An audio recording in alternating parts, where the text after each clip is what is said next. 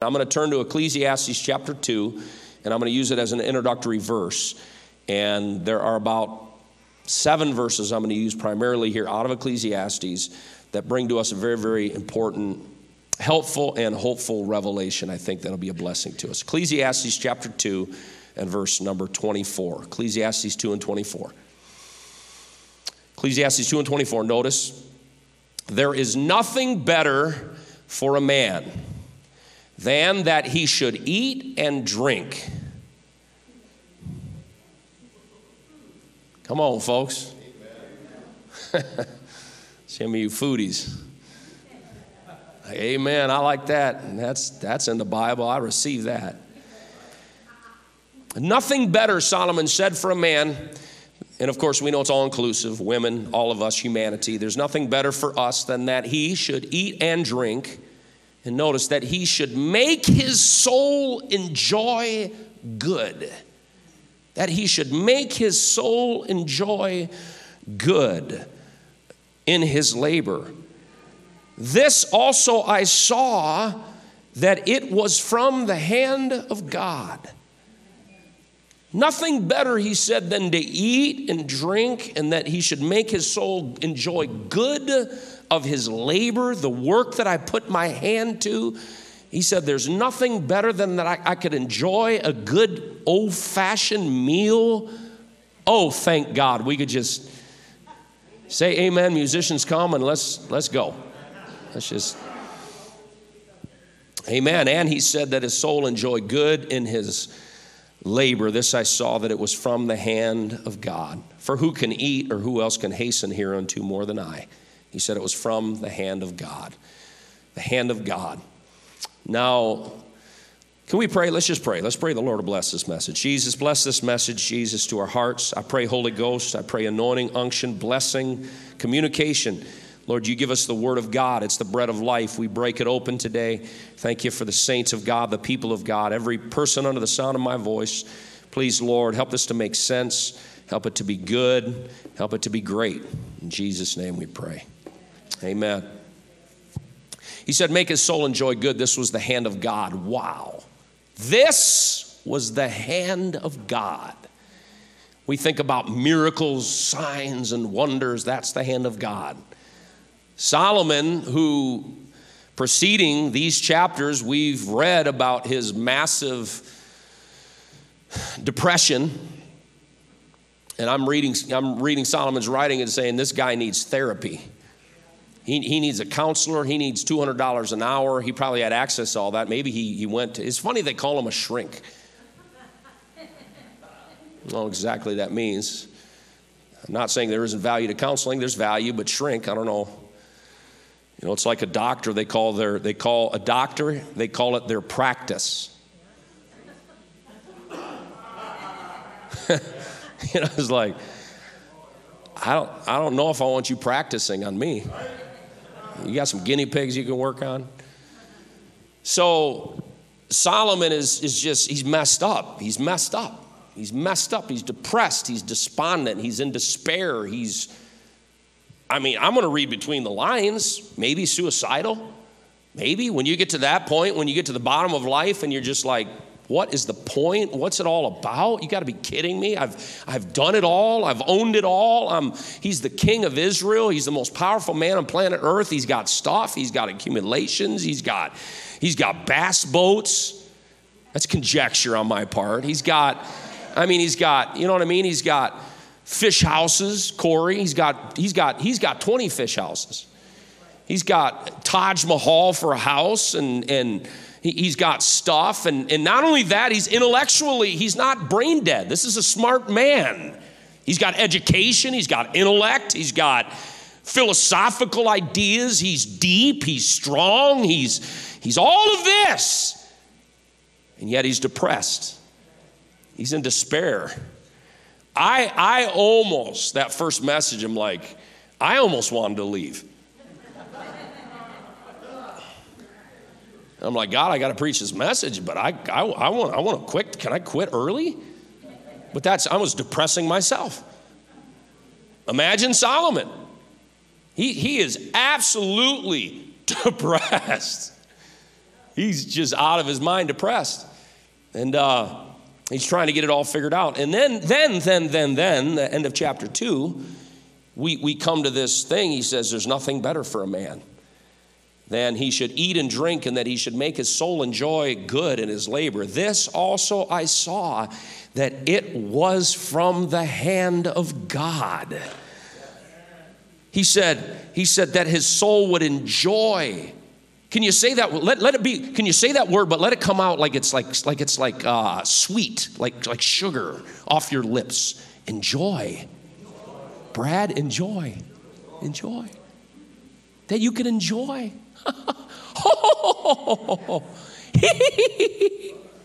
enjoy, Paul. Enjoy. Just just be happy. Why are so many Christian people crabby?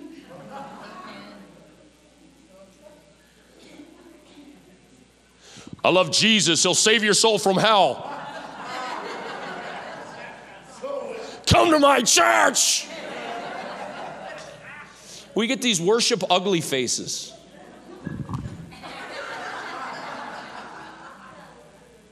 Can I, I, need, I need a mirror. I want to know how bad it looks. Is it bad? Help me out.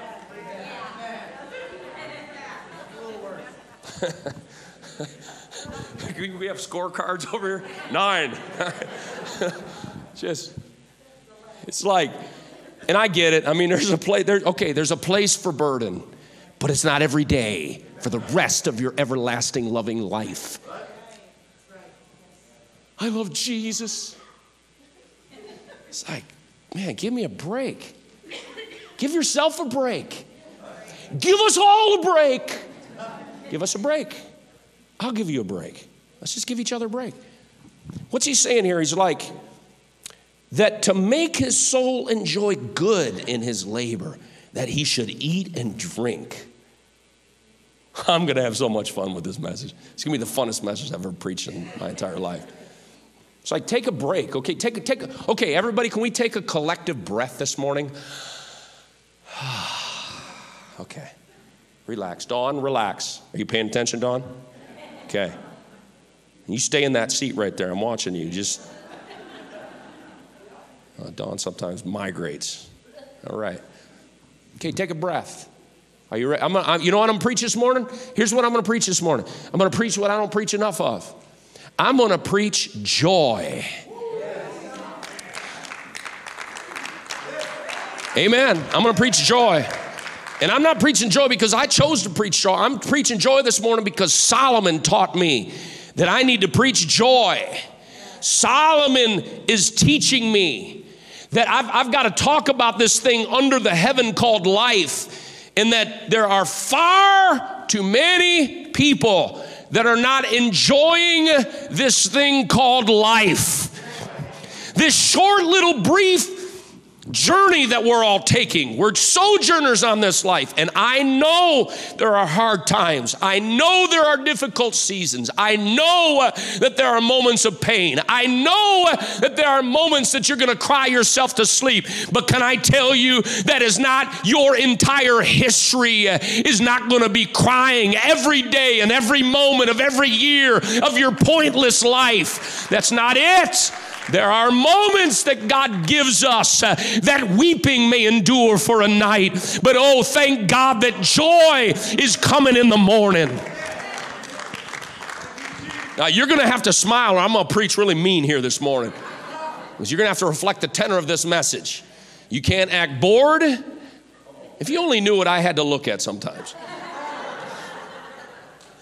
I have had to learn, though. I realize that the face is not always reflective of what's going on inside of the heart. So it's made it easier. Our southern preachers, they don't get that. Now, I get northerners. I do understand northerners. I do understand. Our southern preachers, I got to talk them through it sometimes because they don't get it. They don't get enough amens or enough smiles. I know you're good people, but let it reflect now and then on your face. Norwegian, Scandinavians, it's okay. You can smile. It's not illegal. You won't go to jail. You won't go to prison. It's okay. We can enjoy. That's all free. That was all free. So many unhappy people. No joy. No joy. Why are there so many unhappy people? Why are some Christian people so crabby?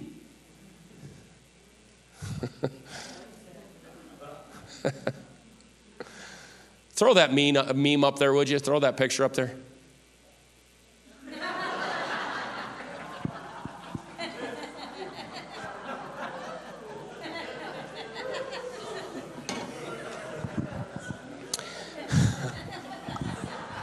Got nothing else to say. I mean, how do you, what, what do you say to that? I mean, do you see the contradiction? I mean, we have contradiction at, at work. It's like, I'm not going to do that whole thing again. I love Jesus, but I look like I drank battery acid for breakfast. I love, I, I love Jesus, but man, I hate life. I hate you. I hate my coworkers. I hate, uh, I hate the government. I hate talk radio. I hate, I, as a matter of fact, I hate everything about everything but Jesus. I love Jesus, but I hate everything else. Why don't you come serve my God?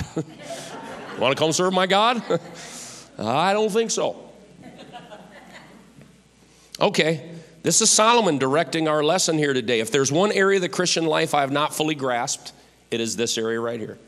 One area that I've not fully explored, I don't think fully understood, it is this subject that Solomon brings to us, and it's called joy. You, you may not believe this. I, I do need therapy. I do need therapy. I'm considering. If you have a good counselor, let me know. I, I, I'm considering it. I put it into my yearly goals joy. have fun. kind of weird person has to make a goal to have fun? That's weird. That's just weird. It's okay. You can, you can say amen. It's true. It's laughable. I'm, I'm working on it though, because everything in this life is not heavy. Everything in this life is not hard. Everything in this life doesn't suck eggs. Everything in this life isn't terrible. There are seasons, I know, I know, but I'm, I, don't, I don't need to justify this message because you already know. We've covered all those bases enough. Suffering and pain and difficulty, and you're going to have them. If you haven't had them, you will. If you're coming out of them, you're, you're, you're going to go back into it at some point. But, but, but, but, Solomon's trying to say there's this thing, this thing called life under the sun. And he said that, that, that you should make his soul to enjoy good make his soul to enjoy good, enjoy, and joy. That's in the Bible. I bet you didn't know that. Like I didn't know enjoyment. That's not in the Bible. I thought I thought being a Christian, everything is hard. Everything is is is terribly. Everything is sacrifice. Everything is hard. No, I tell you what. In the Bible, he said Solomon, the wisest man that ever lived outside of Jesus Christ, said, "Enjoy, enjoy, enjoy." And so we've got to learn how to enjoy life. Now, so here's my lesson. I'm gonna have to really get to it. Oh my goodness, I didn't realize this is what she was gonna have here. Not good. I didn't even know we were going to have like live food. I said I want a table set up. I don't know if she's going to have actual food. I wanted fre- what I wanted to do is I wanted fresh bed bread baking, and I did smell it. Caught a little waft of something, but it, there was a tremendous risk that we took in doing so. Yeah, you're all like checking out. It's like when you have potluck and you got 42 basins in the back that are cooking all this food. You try preaching through that. You try, and everybody's like, squirrel, squirrel, squirrel. when are we going to be done? So I'm ready to eat. Watch with me. I'm going to I'm gonna bring you scripture. I've got about seven of them. And, and see if you notice a trend, okay? Ecclesiastes 2 and 24. If you've got your Bible, follow along with me. I just read that one. There's nothing better for man that he should eat and drink and that he should make his soul enjoy good in his labor. This also I saw that it was from the hand of God. Who brought that to them? God did, the hand of God. Eat and drink, enjoy good in his labor. Who brought that to them? God brought that to them. 3 and 12, Ecclesiastes 3 and 12. I was blown away when I read this over and over again, Ecclesiastes. I know that there is no good in them but for a man to rejoice. Somebody say, rejoice. And to do good in this life. And also, 13, that every man should eat and drink and enjoy the good of all his labor. It is the gift of God.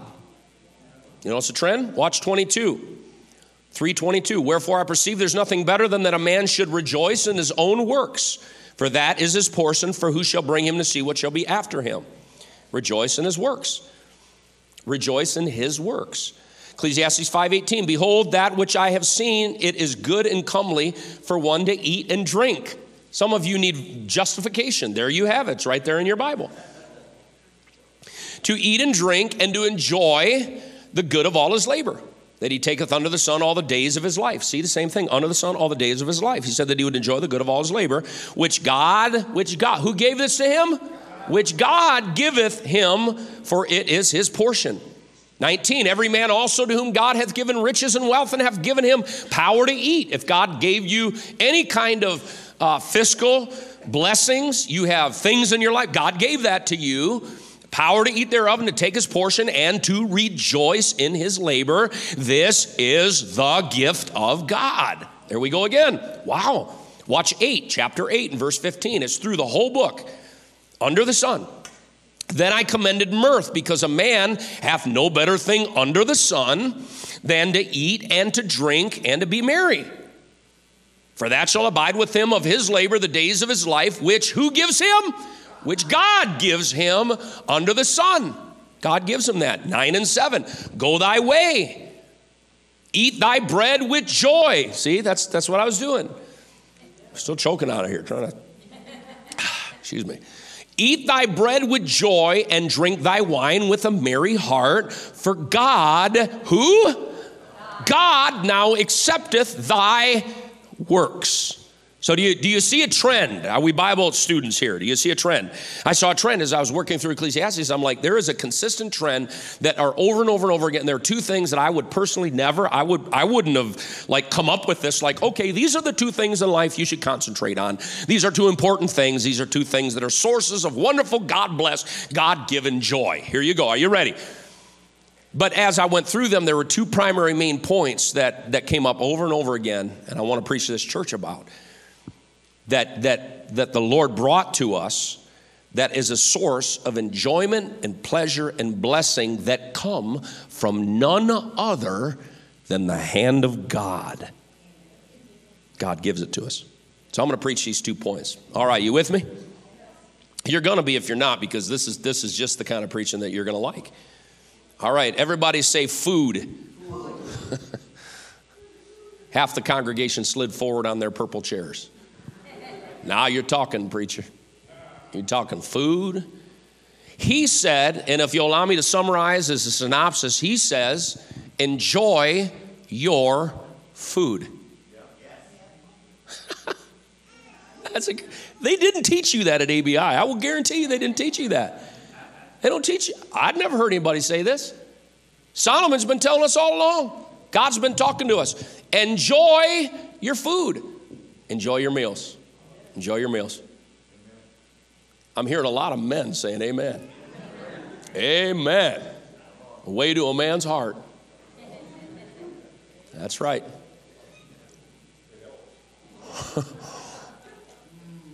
I want to go off that topic a little bit. I just don't know that I will. But I mean, ladies, Amen. if you're single, I mean, food. Eat good food. The color, the smell, the presentation, the company, the conversation. Be a foodie. I didn't say gluttony. I should have put pictures up there. That would have just been more of a distraction pictures. Have you ever had just a wonderful meal? My, my wife and I, when we vacation, we've actually, we, we budget, and it's part of our budget when we vacation. Um, typically at least one meal out. We budget in there a sizable amount of money, and when we travel, we find great restaurants. How many know what I'm talking about? I want to find like a five star Italian restaurant. I want to find, we eat Mexican food, you know, we eat Mexican food. We love Mexican food, and I want a five star Mexican restaurant. I'm gonna, and we go through reviews. We know we're going to Leadville, Colorado. What do they got in Leadville? And we're going through TripAdvisor. We're looking through. We're trying to find, okay, what's the number one, number two restaurant, number three restaurant? We got money set aside because we have found one of the highlights of our vacations. We sit down at a restaurant at a meal, and I could tell you stories that would curl your socks. We sit at a meal, and my wife has very basic tastes. Is that okay? I mean, that, I'm, I'm you know what I'm saying? I'm, um, so now and then I'll be like, why don't we try like this Swahili? Swahili, you know, African. And she's like, our first date, this is no kidding, our first date, I asked her I said, Would you like to go out to would you like to go out to eat? She said, I can eat. I'm like, this girl's cool, she can eat. And when we went out, you know what she ordered? Grilled cheese. I'm like, she is real. This is a real person. So we we we tried, but she's she's really good about trying stuff. So we did what was it? Was it Greek? Mediterranean. Mediterranean. I'm like, let's do Mediterranean. She's like, and I know I know you know you've been married long enough, you already know. You don't even need to ask the question, you already know. But I know she didn't want to go to Mediterranean. She did not want Mediterranean. But I'm like, you want? She's like, okay. we can try it. I'm like, you're predispositioning yourself against this meal before you even walk in the door. Now stop it. and she's looking at the meal and she doesn't understand what it's saying. She's like,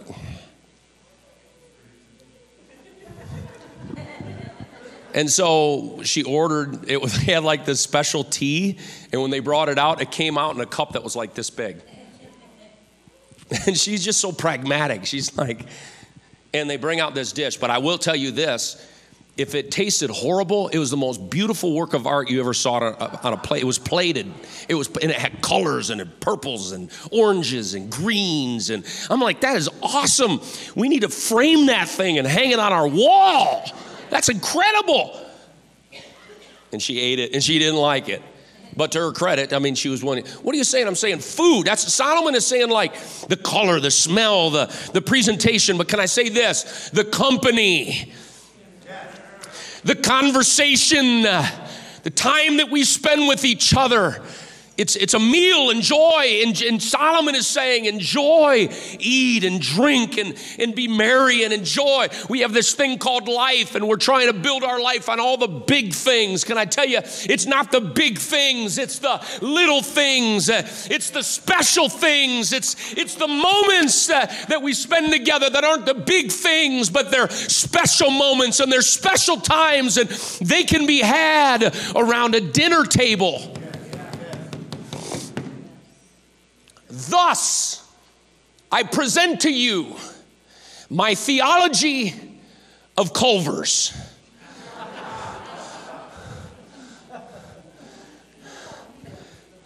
Yea, verily. I'm so in the Word of God this morning. I have found personal vindication for Culver's. I've found personal justification, celebration. Yay, celebration for Culver's. I will tell you this, okay, and, and we're just, we're having fun here this morning, we're in the Word, but I'm, I'm, i will tell you this, and this, this is a surprise to me, a surprise to me. I will tell you this. This has become, to me, this, and I'm, I'm being real about this, I'm not just being funny. To, to me, this has become the highlight of my week. I'm, I'm not kidding you. This is the highlight of my week. When I think about, man, church, wow, we're gonna have great Sunday it's going to be great. And then I think Sunday night is a little more relaxed, whether you know it or not. I just I got to be on my game Sunday morning. That's just that's that's my calling. It's what I got. Okay, right? Sunday night, it's like it's us. It's it's family, and we're here and we're worshiping God and we're hearing from the Lord and we're being taught. And and when service closes, Paul, and there's a buzz of people that are chatting and and loving each other and ministering to each other, and I'm just like, this this is this is this is this is a, a snapshot of heaven on earth a snapshot of heaven on earth. And then I know I get to go to Culver's. I get to go to Culver's. When I get when I go to Culver's, I'm gonna get whatever I'm gonna get. And it's somewhere in there, at the end of that whole thing, somewhere in there, there's gonna be a concrete mixer. And it's a tall, it's the biggest one they got, because go big or go home but but it's it's it's going to happen there and there's going to be there's going to be a group that's there they're at their round table. And i'm i'm i'm i'm a, and these and i'm just like these are my people man. These are my people. These are my people. And so you know just by the way it is an open invitation to culver's. Anytime anyone is welcome to culver's. It is an open invitation. And so there are times on a sunday night there may be six eight of us. There might the other Sunday, I mean, sometimes we dominate. This is cool. This is two, three Sundays ago. And we just, and they let us take tables and we move tables around. We have just a great big old long table. It's like the Last Supper. It's the, the Last Supper. And it's this, and, and, and you know what? And there's a reason it resonates in my spirit because it's biblical. It's biblical. Because God said, you know what? I've given you a gift, and it's called the enjoyment of food and fellowship. Oh God, I, I, mean, man, I can preach baptism in Jesus' name up, upside down, round and round. I can preach the oneness of God, and I love it. I've never preached this, and it's, it's good to know I'm in the Bible because I'm happy about preaching this because this, this works. It, it, for me personally, has become the anticipated highlight of my week. I can't wait. I can't wait. I'm fed in so many ways physically, spiritually, relationally, emotionally. It's awesome. Can we lift our hands to God and say, Thank God that He's given us food? Thank you, Lord. Thank you for fellowship. Thank you, God. Thank you, Jesus, for friends and the family of God. And thank you for all these things, Jesus. I thank you for it. It's a blessing that comes from God. And Solomon says, under the sun, you've got to have some joy and you've got to learn how to enjoy life. Enjoy life. Yes, do all the things you have to do. But at the end of the day, God gave us the, the enjoyment. Nehemiah 8 and 9. I don't have time to preach this like I want to, but Nehemiah 8 and 9. Nehemiah, which is the Tirshatha, and Ezra the scribe, the priest, the priest, the scribe, and the Levites that taught the people, said unto the people, This day is holy unto the Lord your God. Notice what he says, more not. Stop your crying, folks. Nor weep. There's not, this, this isn't, there's a time for weeping, remember? But there's, it's not every day, all the time. For all the people wept when they heard the words of the law. He said, Stop. Okay, stop. You ever had somebody like in the middle, there's massive intercession going on in the church. People, somebody just stand up and say, Quit it, people, stop it. So it's not time for that. It's not time to lay on the floor and groan and moan. There's a time for that, but now's not the time. He said, Then he said unto them, Watch, go your way, eat the fat, and drink the sweet. Porterhouse, ribeye, T bone. Eat the fat and drink the sweet. How many times we need to, do we need to say that? Eat the fat, drink the sweet. Come on. Come on. Stop living. Your, your tears are only going to last so long. There comes a time that you got to stop crying. There comes a time you got to stop mourning. There, there is a time that you've got to stop mourning. There's a time that you've got to exit your depression. Come on, folks. There comes a time with the help of God that you leave the despair of your life and you leave the depression that has bound and hemmed you in. There comes a time that you exit out of a season of weeping and you you leave a season. You say, I've been in this so long. You can be in the season so long that it, you, you, you grow the creature comforts of, of depression and despair, and, and you can get so used to depression and despair that it becomes your best friend. And you pull the shades down and turn the lights out and take your comforter out and curl up in a ball in a fetal position and are just ready to die, and you can live in that place uh, and you can grow comfortable in that place. Uh, but what God says is there's a time that you got to put weeping away. There comes a time that you got to eat the fat and drink the sweet. There comes a time because at some point in time, it's going to drain you so deep. It's going to get into the marrow of your bone. It's going to get so deep if you stay depressed. Oh, there comes a time that it will take everything that you have uh, if you don't let go of it. And you know what? There comes a point that it also does not bring you strength.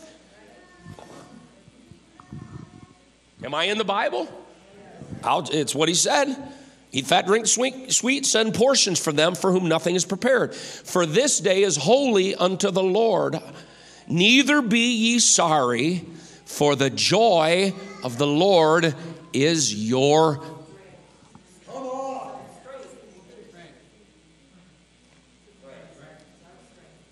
Eat the fat, drink the sweet. Solomon, enjoy under this life. God's given you this, this, this window of time. He's given you this space, this beautiful time, that this thing called life that, that I really I can't. I'm giving somebody permission today.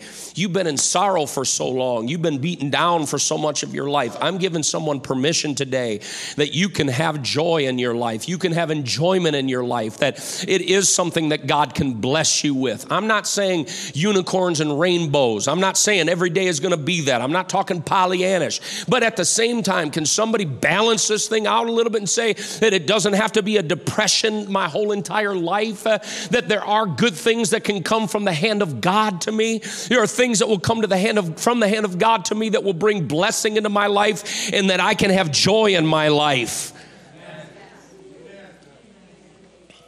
Great things happen at the dinner table. I'll tell you this we've said for years that you can build a family around a dinner table. We got kids are coming and going. We got life responsibilities. We got all kinds of stuff that's happening. I'm, I'm going to counsel this church. You make this a priority in your life. You say, man, my kids got this and I got this and I'm running here and I'm running there. And I'm, I'll tell you what, this is one thing at, at the very minimal. If you can make this a centerpiece of your family, you, you give 30 to 60 minutes of every day. I'm telling you, in the busyness of life, you can build a family around a dinner table the conversations that can be had right here while you're enjoying food and fellowship with one another, the things that happen right here in this place. You can build a family around a dinner table because Solomon said there's something about enjoying this wonderful, beautiful blessing that God has given to us that is called food and fellowship.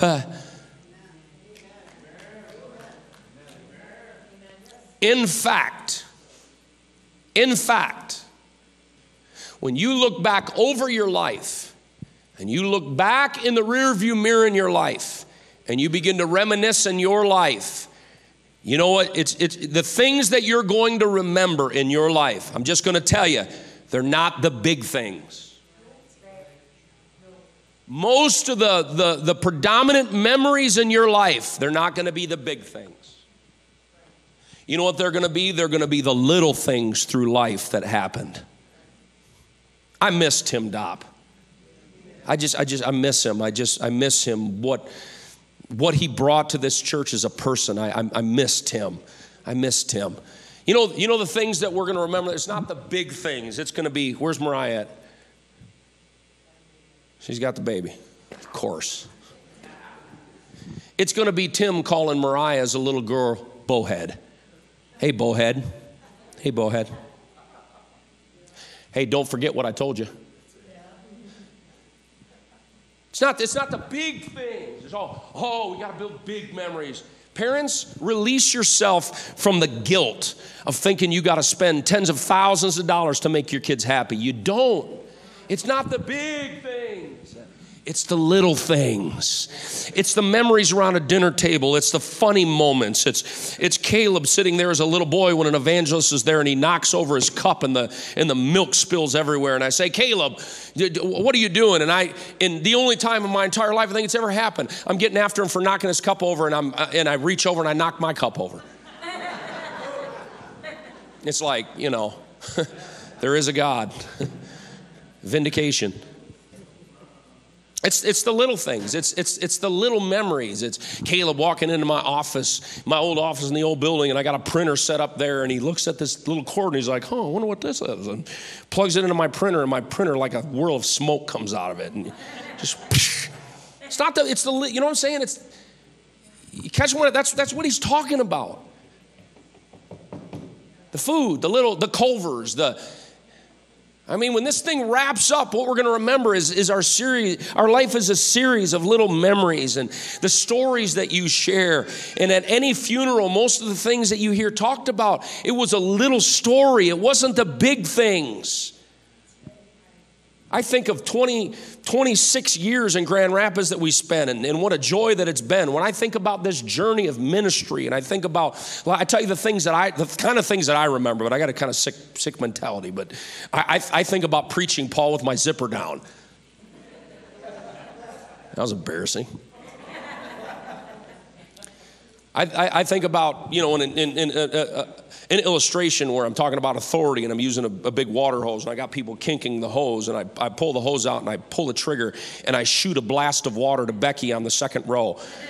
And it sprays her entire face and her hair is just dripping water. It's the little things. That's what life is made of. Under the sun. That, that, that's it. You, you, you, capture these moments called life. It's, it's enjoying those moments. And while we're, we're striving and we're reaching for the future and, and we have all these big plans, okay, gentlemen and ladies, all these big plans in life and all these big things we want to do. And do you realize that while you're reaching for those things, uh, life is happening right now? Life is happening right here. Memories are being made that you'll look back on, and the sweetest moments of your life are going to be the simple things the joy of a meal, the joy of time spent together, oh, eating out together, and the little things in life. We thank God for that. We thank God for that. And allow me to just make a pause here, and, and I'm, I'm going to make a suggestion to this congregation to, to continue and amplify something that's already happening. And that is spend time with one another. Go out to eat with one another. Have people over your house. Eat food. Go out to eat together. The church that I came to God in, I, and I look back and I don't know how they did it, but it was like every service, people went out to eat with each other. Like, I don't know how you afford that. We moved here and it was like, we can't afford none of that. But do that. Make memories. My memories as a young person was going out to eat after youth service and connecting with young people, going to the park and spending time together. It's those things that you will remember. And that's exactly what Solomon's talking about. Under the sun, it's the little moments. Somebody said amen. Now watch. I'm going to take this a little different direction because there's two main points. Ecclesiastes 2:24. There's nothing better for a man than that he should eat and drink and that he should make his soul enjoy good can you, can you read this with me? In his labor. No, Pastor, you're not going there. You're not. Are, are you going there? Ecclesiastes 3 13. Every, I'm like, like we like your eating and drinking thing, but every man should eat and drink and enjoy the good of all his labor. 313. 322 Wherefore I perceive that there is nothing better than that a man should rejoice in his own works. Oh no, you're not going there. I'm going there. 518 Behold, that which I have seen, it is good and comely for one to eat and to drink and enjoy the good of all his. Verse number 19 Every man also to whom God hath given riches and wealth, and have given him power to eat thereof, and to take his portion, and to rejoice in his. This is the gift of God. Now, this is Solomon. This is, I didn't make this up. Enjoy your food. Are you ready? Point number two enjoy your work. Enjoy. Oh, if I had time, and I will more fur- further develop this idea and thought in the future, but there is a theology of work. I go, Pastor, I don't come to church to hear that. There's a theology of work. There's a theology, a biblical viewpoint of work. It's not the finish line, folks, it's the journey. It's not the acquiring, oh, I, I work and so I can get money so that I can acquire. It's not, it's not, it's, it's the journey of acquisition. It's your rewarding work. We need to develop in the Christian life a theology of work, a theology of career, you don't hear this. This just this is never talked about. We talked about prayer, we talk about which we should, fasting, we talk about doctrine, theology of, of the identity of God and salvation, all absolutely essential. We have to. But you know what? I, I don't ever hear preachers talking about or us talking about a saints of God, talking about a career. What, is, what does that have to do with anything? Can I tell you something? It's not just something that you and I ha- should put up with or endure our entire life. I'm just enduring this. I'm just this this work, I'm just enduring it. I don't I'm just going to put up with this. Can I tell you this? I believe that God wants to help you to be a blessing and to succeed in your work. We're going to have to work on this. We're going to have to work on this out of the scripture. We're going to have to work on this a little bit. But Solomon said it, I didn't. He said it. He said, Enjoy, enjoy the good of all your labor, rejoice in his labor. Do you know that when immigrants moved to America, when they moved from a foreign country, many of them had to take on new names. Like my name, like Lichtel, it didn't start like that. It was like von Lichtenstein. which they say von means from in German. Liechtenstein is a country. So they say, I don't know. My family was just confused. So they think maybe the last name came from somebody who's confused about where did you come from? Von Liechtenstein, from Liechtenstein, shortened to Lichtel. I don't know. I don't know. But when people would come from, from other countries and, and they would establish themselves in America, do, have you ever wondered how they chose their last names, many of them? You know, many of them chose their last names, their career. A blacksmith named John became John Smith. John Smith. He was a blacksmith. Somebody that, that, that was a baker, you know, that, that baked bread, Guess what their last name was? Baker. Hi, my name's Fred Baker. Would you like a roll? Baker, right? That was, that was their, their name was their career. A man who made his living grinding flour from grain, he took the name, guess, Miller. Miller. He's a man that, that ground flour and from grain. His name was Miller. The person that carried goods from town to town, in a cart. Guess what his last name was? Carter. That's, that's, where, that's where he got his last name. A cooper was someone who made wooden barrels, vats, or casks. An occupation commonly, commonly became the name they were referred to by their neighbors and friends. A, okay, my name's Tim Bowman, B O W M A N. What was he? A bowman. He was an archer hence the last name Bowman. Someone who was in charge of a hunting park, his last name was Parker.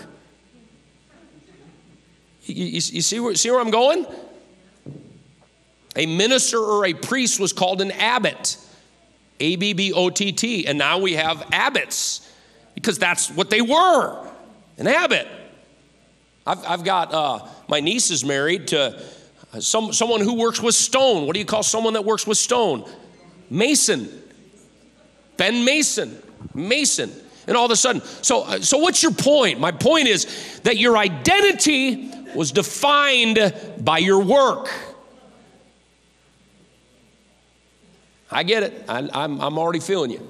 You're like, my identity is defined by Jesus Christ. Amen. It is. It is. But can I say, in part, that part of our identity will be defined by what we do in life. So let me let me move quickly here. So let me make some points here. Hating to work is a mistake. Somebody said amen. amen. Hating to work, I hate work. I hate work. I don't want to go to work. I don't know. Okay, Second Thessalonians 3:10. For even when we were with you, this we command you that if any would not work, neither should he eat. No worky, no foodie. Signed God. Say, Pastor, are you going to address the welfare system? Don't have time, not interested. But it is problematic. You know why America's got a shortage of workers right now? They don't want to work. They don't want to work. And guess what? Government give you money. You disincentivize work. Duh. I can sit around and just just send me the check, send me the PPP, send me the check, send me the, and I, and I get it. There are people running hard times, and, and there's a place, there's safety nets. I understand that. Should be there.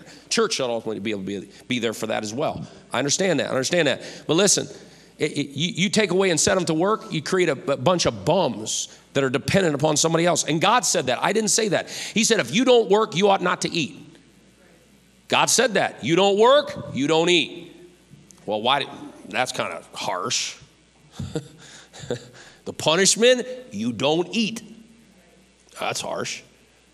Watch what Paul says, though. You don't, you don't work, you don't eat. For we hear that there are some which walk among you disorderly, working not at all, but are busybodies. You know why? Because if I don't work, I'm going to be doing something, and it's probably going to be trouble. Probably going to be trouble. I'm probably going to get into trouble.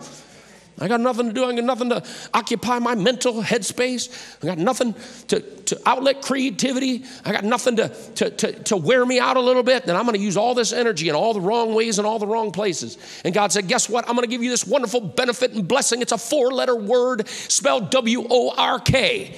God said, I'm giving that to you. That is a gift. Work is a gift.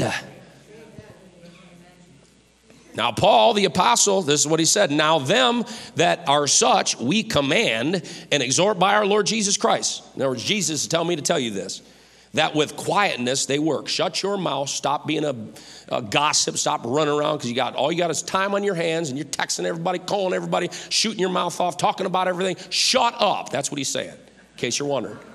Shut up and get to work that they with quietness they work and they eat their bread. Isn't that a gift from God? That's what he said. That's what he said. Okay, so hating to work is a mistake. Number two, hating your work is counterproductive. Well, I'm here, I guess. I'm a Christian too. Can I make those faces again?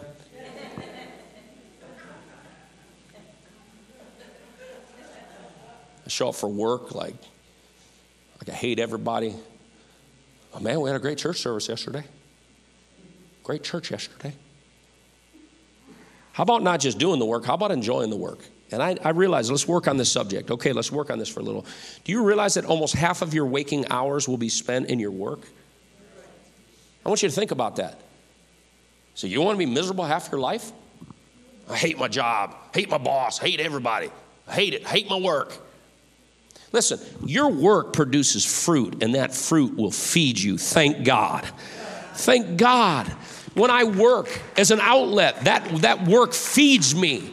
That work puts food on the table. That work uh, brings in this thing called moolah. You wanna know the Hebrew shekels? Give me some shekels come in. Them shekels are going to help pay the creditor, and the, the shekel's going to give me a house, and the shekel's going to help me to put food on my table. And, the, and, and, and you know what? Because my, my work produces that. My work produces. Watch. If somebody does a good job, I mean, we, we heard Ches, Ches talk about it last I thought it was cool how he said it. He's like, my, my prayer booth. His paint booth, right? I said prayer booth. My, and he's like, my paint jobs are the best. That's a sense of accomplishment. When, when, you, when you work and you say, Yeah, this is my work. My name's Cooper. I make barrels. See my barrel? Right? It's a sense of accomplishment. Let me tell you what else work does. Somebody say, Amen. Are you with me here? Your work develops you. Your work develops you. You say, Pastor, you, you probably came out of the womb like preaching, didn't you? I've worked warehouse work. I was a grocery store cashier. Uh, I made pizzas. I was Mr. Pizza delivery guy. I did. I delivered newspapers at two o'clock in the morning. I've done sprinkler maintenance. Been out there in the summer in my long jeans. People look at me like, "What's your problem?" In my long jeans, uh, out there working on sprinklers in the mud. Uh, been a commercial flat roofer. I was I waited tables. I waited tables for years. Uh, I was a salesman at Metro Forklift in the Twin Cities. Uh, all these kind of jobs because listen, all of those things. I thank God I waited tables because you know some of the skills that I, I use in life now I learned from waiting tables. You know some sales where you go salesman, salesman. Well, you you go cold call. You give that a try. See what you think. It'll develop aspects of your life because that's what work does for us. Uh, our work develops us, it makes us better, it brings things out of us, right, JP? It brings skills out of you you didn't even know you had. You're signing up for new classes, and I'm learning new things, and I'm expanding my potential, and my mind is growing, and the outlet of my giftings are growing, and I am becoming something because listen, God saved you the way you are, but He's not going to keep keep you where you are. He's going to develop you, He's going to grow you, He's going to make you. You're going to become something in this life. You're not going to stay what you were. And you know what? Part of that is going to be your work, it's going to bring things out of you. Yes. tell you something else about your work. We come to church, we're like, okay, give me that organ. Let's reach our world. Evangelism, yeah, let's reach our work. You know what? Your work is your mission field. I know sometimes we don't make the association a connection, but your work is your is your is your mission field. This is this is the, the people that we're going to reach through our work. Patrick, brother. He's like, Am I in trouble? No, it's your mission field, Corey. Your mission field. Your mission field is a coworker. You drive truck, he drive truck. You love Jesus. Now guess what? He's loving Jesus. You're a truck driver, your mission field, you reached another truck driver.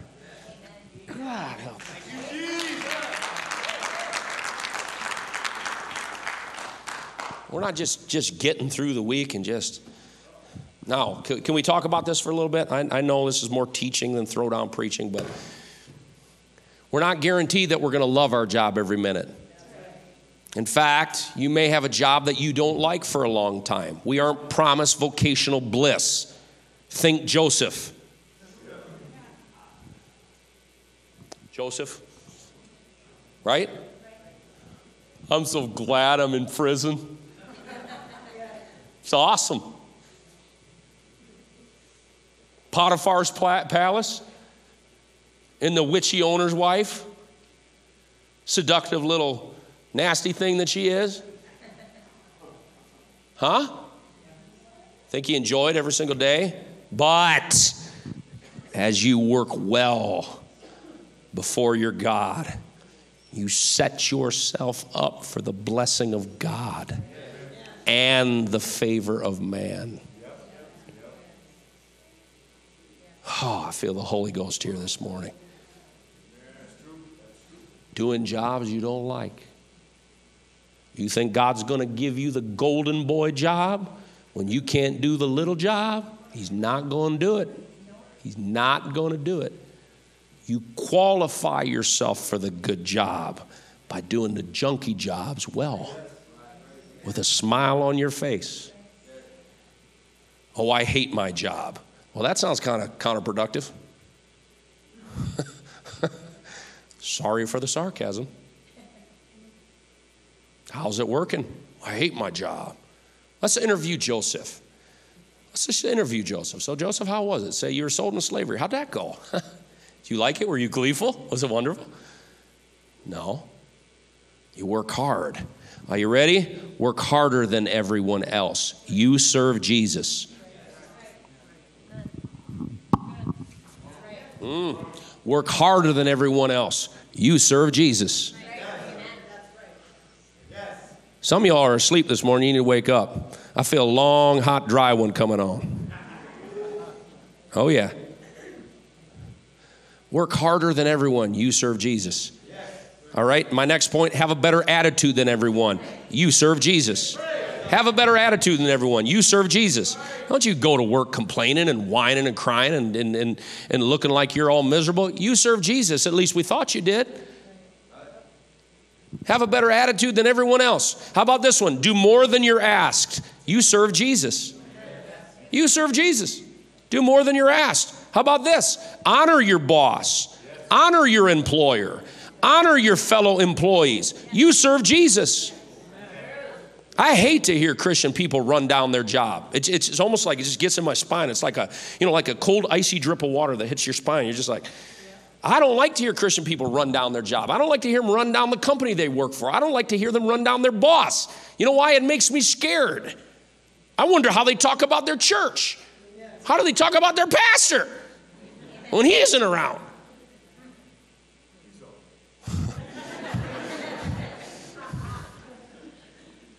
I hope you say that.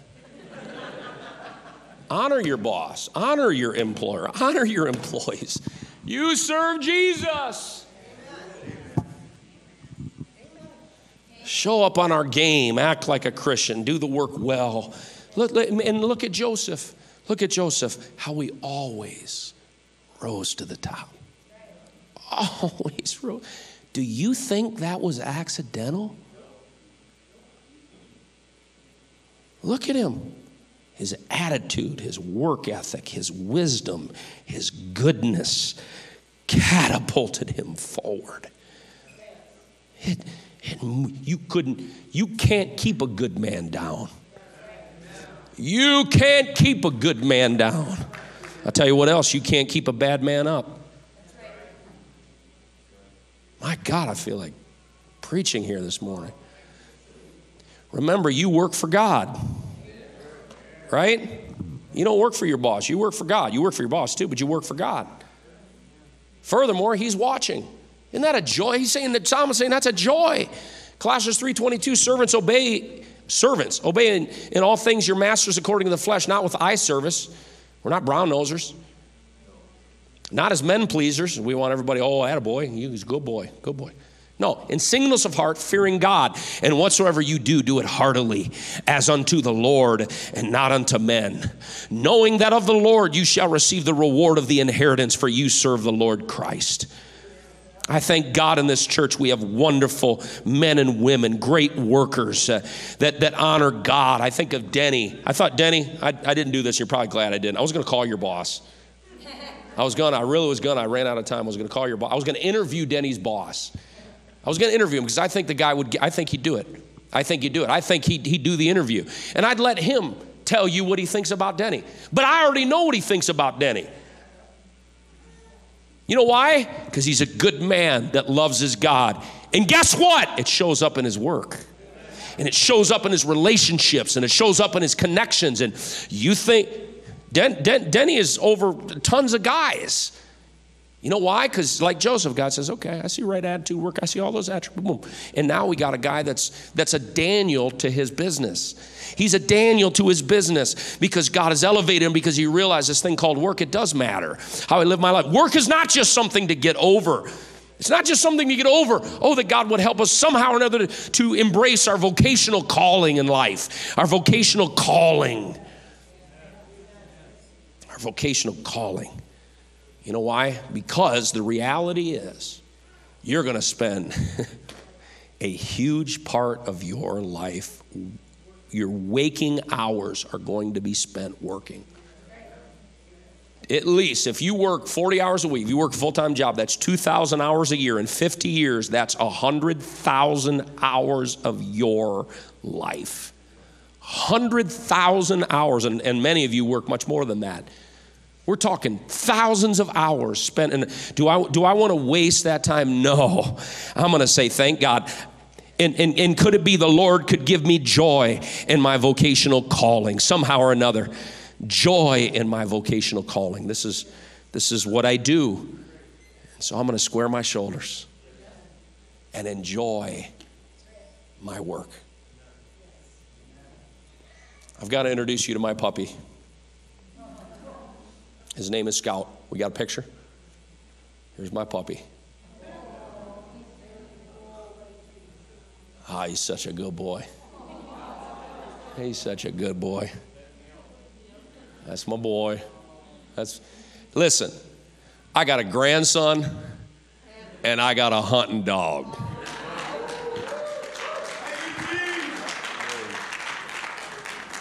Bro, hunting dog. His name is Scout. He can move that picture. I don't want to look at it anymore. Put the picture of the dog up there. His name is Lookout Scout. In fact, according to the AKC papers, he is Lichtel's Lookout Scout. And you know why I named him that? Because he is going to be perched. Don't be jealous, Trevor. I'm sorry. Sorry, bro. I've been telling him for years. We go duck hunt. I'd say, Trevor, you getting a dog? I got the boat, man. You get the dog. But I'll leave him alone on that. So, so, his wife ain't saying nothing there either. so, but but I see, you know, there's going to be a day. Look out. You know why I call him Lookout Scout? Because I can see it. He's going to be perched on the edge of my boat with his eyes to the skies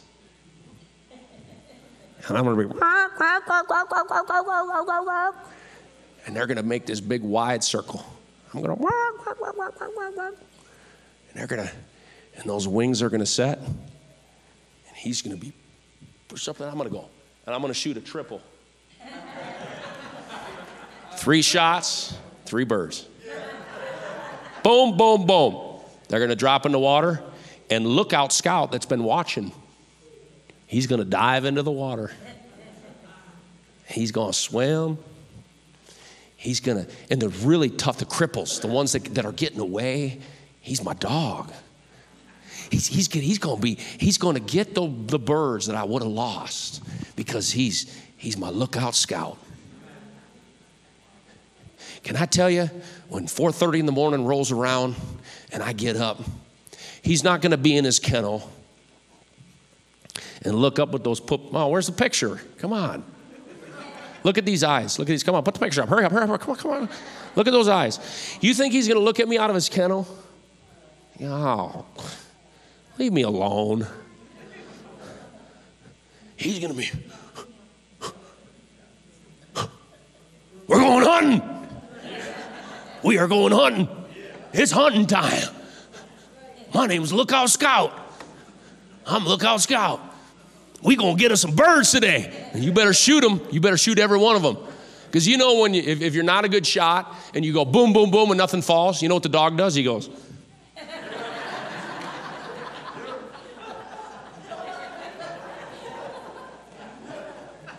Prepared and ready. So we're going to work on that. we're going to work on that. We're going to pattern that shotgun. We're going to do a lot of shooting. We're not going to disappoint this guy. Listen, this guy doesn't, he's not going to wake up and go, oh, I got to go to work today. I'm not, I'm and I'm not, listen, I'm, I, if there's one thing I want to be is real. I'm not saying every day you get up and it's like, oh, yay, yay, I get it. But does every day have to be like, oh, I got to go to work? I got to, and I, I do believe this. I also believe this. I don't, especially when you're young, you can't always have the job of your dreams when you're young. It doesn't work like that. It doesn't work like that. You can't have the job of your dreams. You can't have the job that your dad worked 30 years of his life to get to and achieve. You're not going to get that. It doesn't work like that. You can't, you can't have everything your parents obtained in 30, 40 years of life in two years. The devil is a liar. You, it's not how it works. But you know what? I believe that if, if, if, you have the qualities and you work and, and you've got the right attitude and you do, you know what? Listen, God's good enough to place you in the right place. He's good enough to put within your heart giftings and creativity and abilities and dreams. And if you work hard, I believe that there's a God that can bless you and put you into a place that's going to be the right place. Uh, that you don't have to wake up every single day of your life hating your life and hating your job and job. And Solomon is trying to tell us uh, that we can enjoy our labor. We can enjoy our labor. Amen. Stand together with me. Thank you for listening this morning. I got a message that I will preach at some point, and uh, the title of that message, the title of that message will be Monday Morning Atheist. You know why? Because I can go to church and I can huck a buck for Jesus and I can feel Holy Ghost and I can love on God and I can all that. And then I can, I can wake up Monday morning as if there is no God. And well, I got six days I got to put up with life. And then um, I'm, I'm going to, you know, then I'll go to church and, and, and have joy in my life. No, no. We're not Monday morning atheists, right? We believe that on Monday we've been commissioned by God to work for the Lord and do God's work in our life, and we're going to eat food and we're going to enjoy our food. We're going to enjoy our work. We're going to pray that God gives us a vocational calling that we can be a witness for Him on. Somebody say amen. Come on. Come on. Somebody say amen. You have two things. You have two things to this. One side of this is responsibility. You get it? Work is a responsibility, and the other side is reward. We have responsibility and we have reward. And God will re- reward us in this thing called life. Brother Foster told me something years ago that I've stuck with. I thought about taping to the pulpit. And he told me, uh, I think it was our dedication or something. He said, enjoy the crowd. I've never, I just never, I never thought about. He's like, enjoy the crowd. You ever see Brother Foster preach? Does it look like he hates his job? I don't think so. No, you enjoy. Enjoy. What do you say? Let's enjoy this day. Let's enjoy our time with God. Let's enjoy. Let's enjoy our fellowship. Let's enjoy our food.